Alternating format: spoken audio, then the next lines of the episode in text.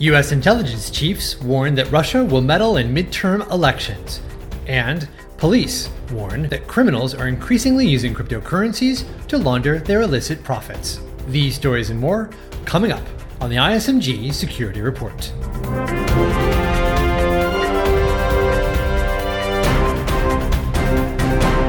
Hello, I'm Matthew Schwartz. All signs indicate that the Russian government plans to meddle in the US midterm elections this coming November. That was the warning sounded by six US intelligence chiefs on February 13th, testifying before the Senate Intelligence Committee. Dan Coats, Director of National Intelligence, outlined the top threats to US national security.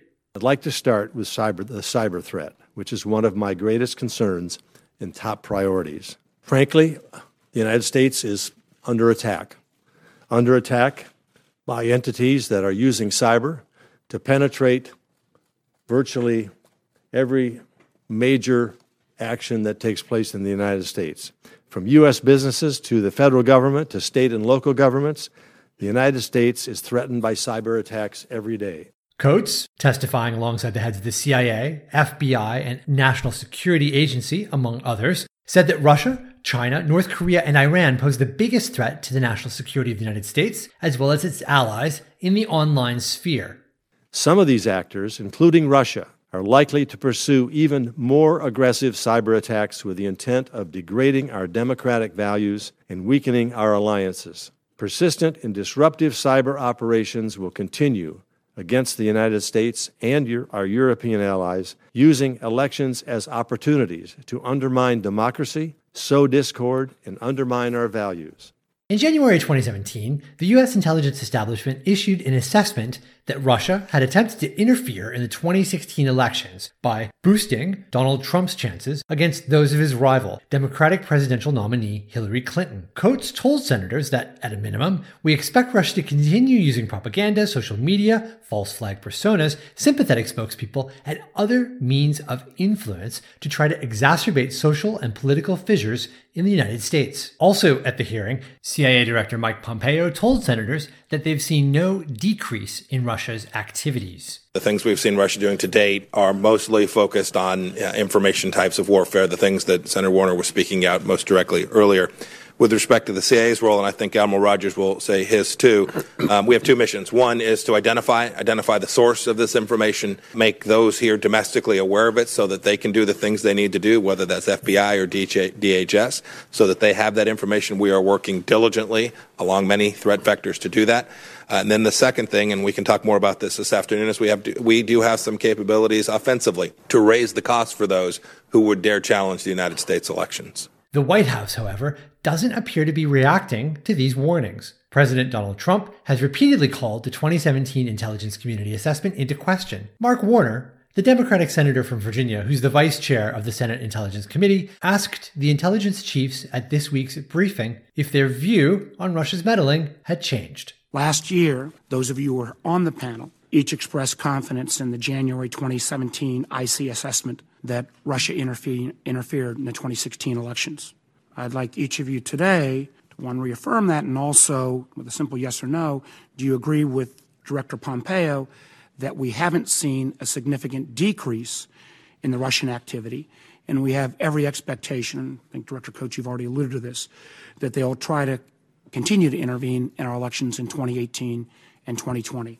The intelligence chiefs responded unanimously that they agreed with the IC 2017 assessment. Here's Admiral Mike Rogers, Director of the NSA and Commander of the U.S. Cyber Command. I participated in that 2017 work. I stood by it then. I stand by it now, and I agree with Director Pompeo. This is not going to change or stop. You're listening to the ISMG Security Report on ISMG Radio. ISMG, your number one source for information security news.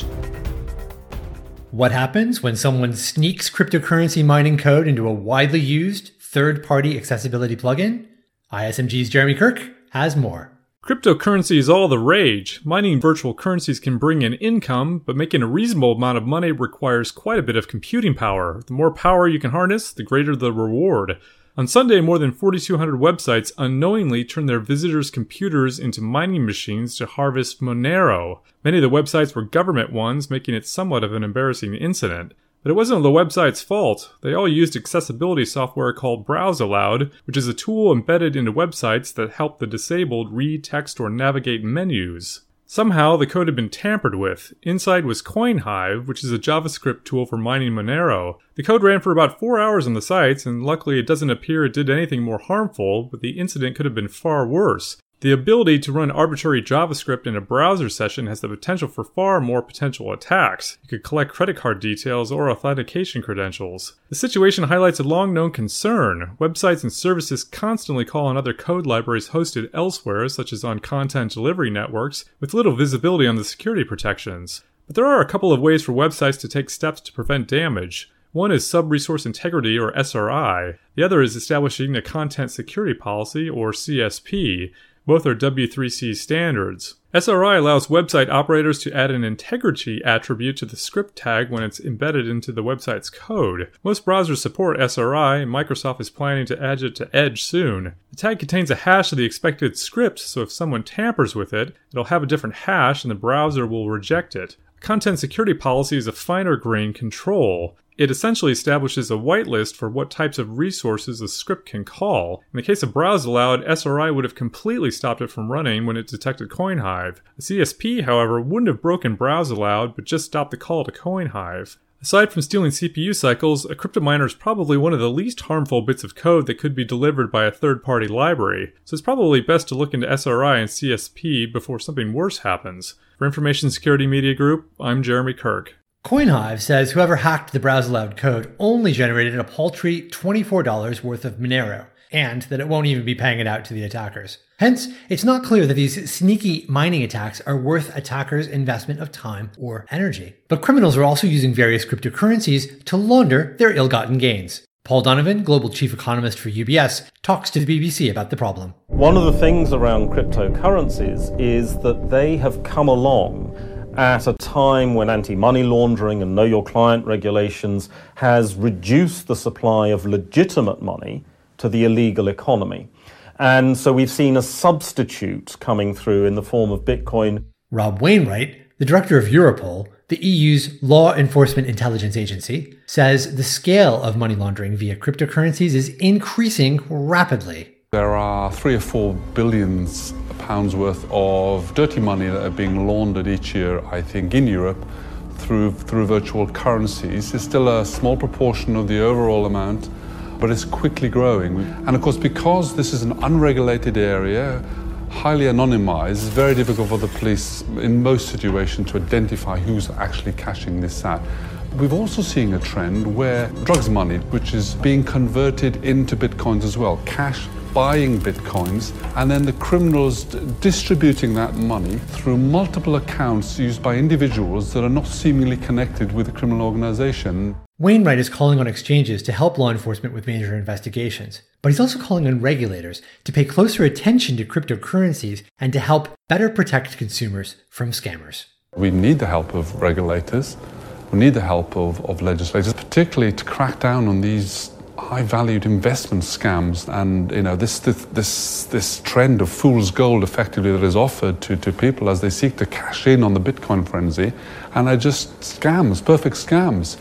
And because it's not regulated, there is no means by which the investor can make an informed decision about is it safe to invest my money in this. Meanwhile, cryptocurrency scams continue. This week, prosecutors in Vienna said that they have consolidated hundreds of complaints about an alleged scam called Optioment. German newspaper Die Presse reports that Optioment appears to have bilked more than 10,000 victims, mainly Austrians, but also a number of German, Polish, and Romanian residents, out of 12,000 bitcoins, currently worth about $115 million.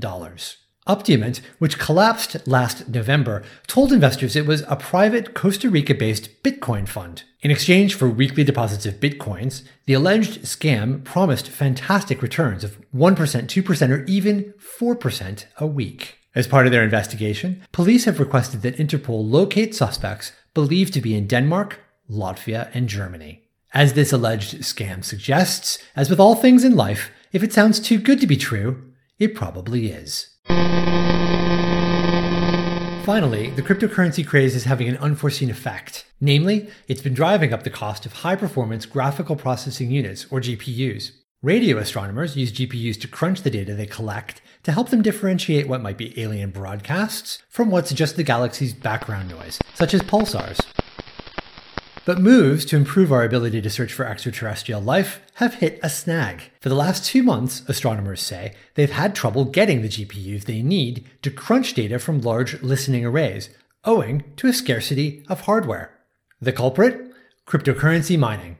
People are snapping up the GPUs to use them to mine for cryptocurrency such as Monero.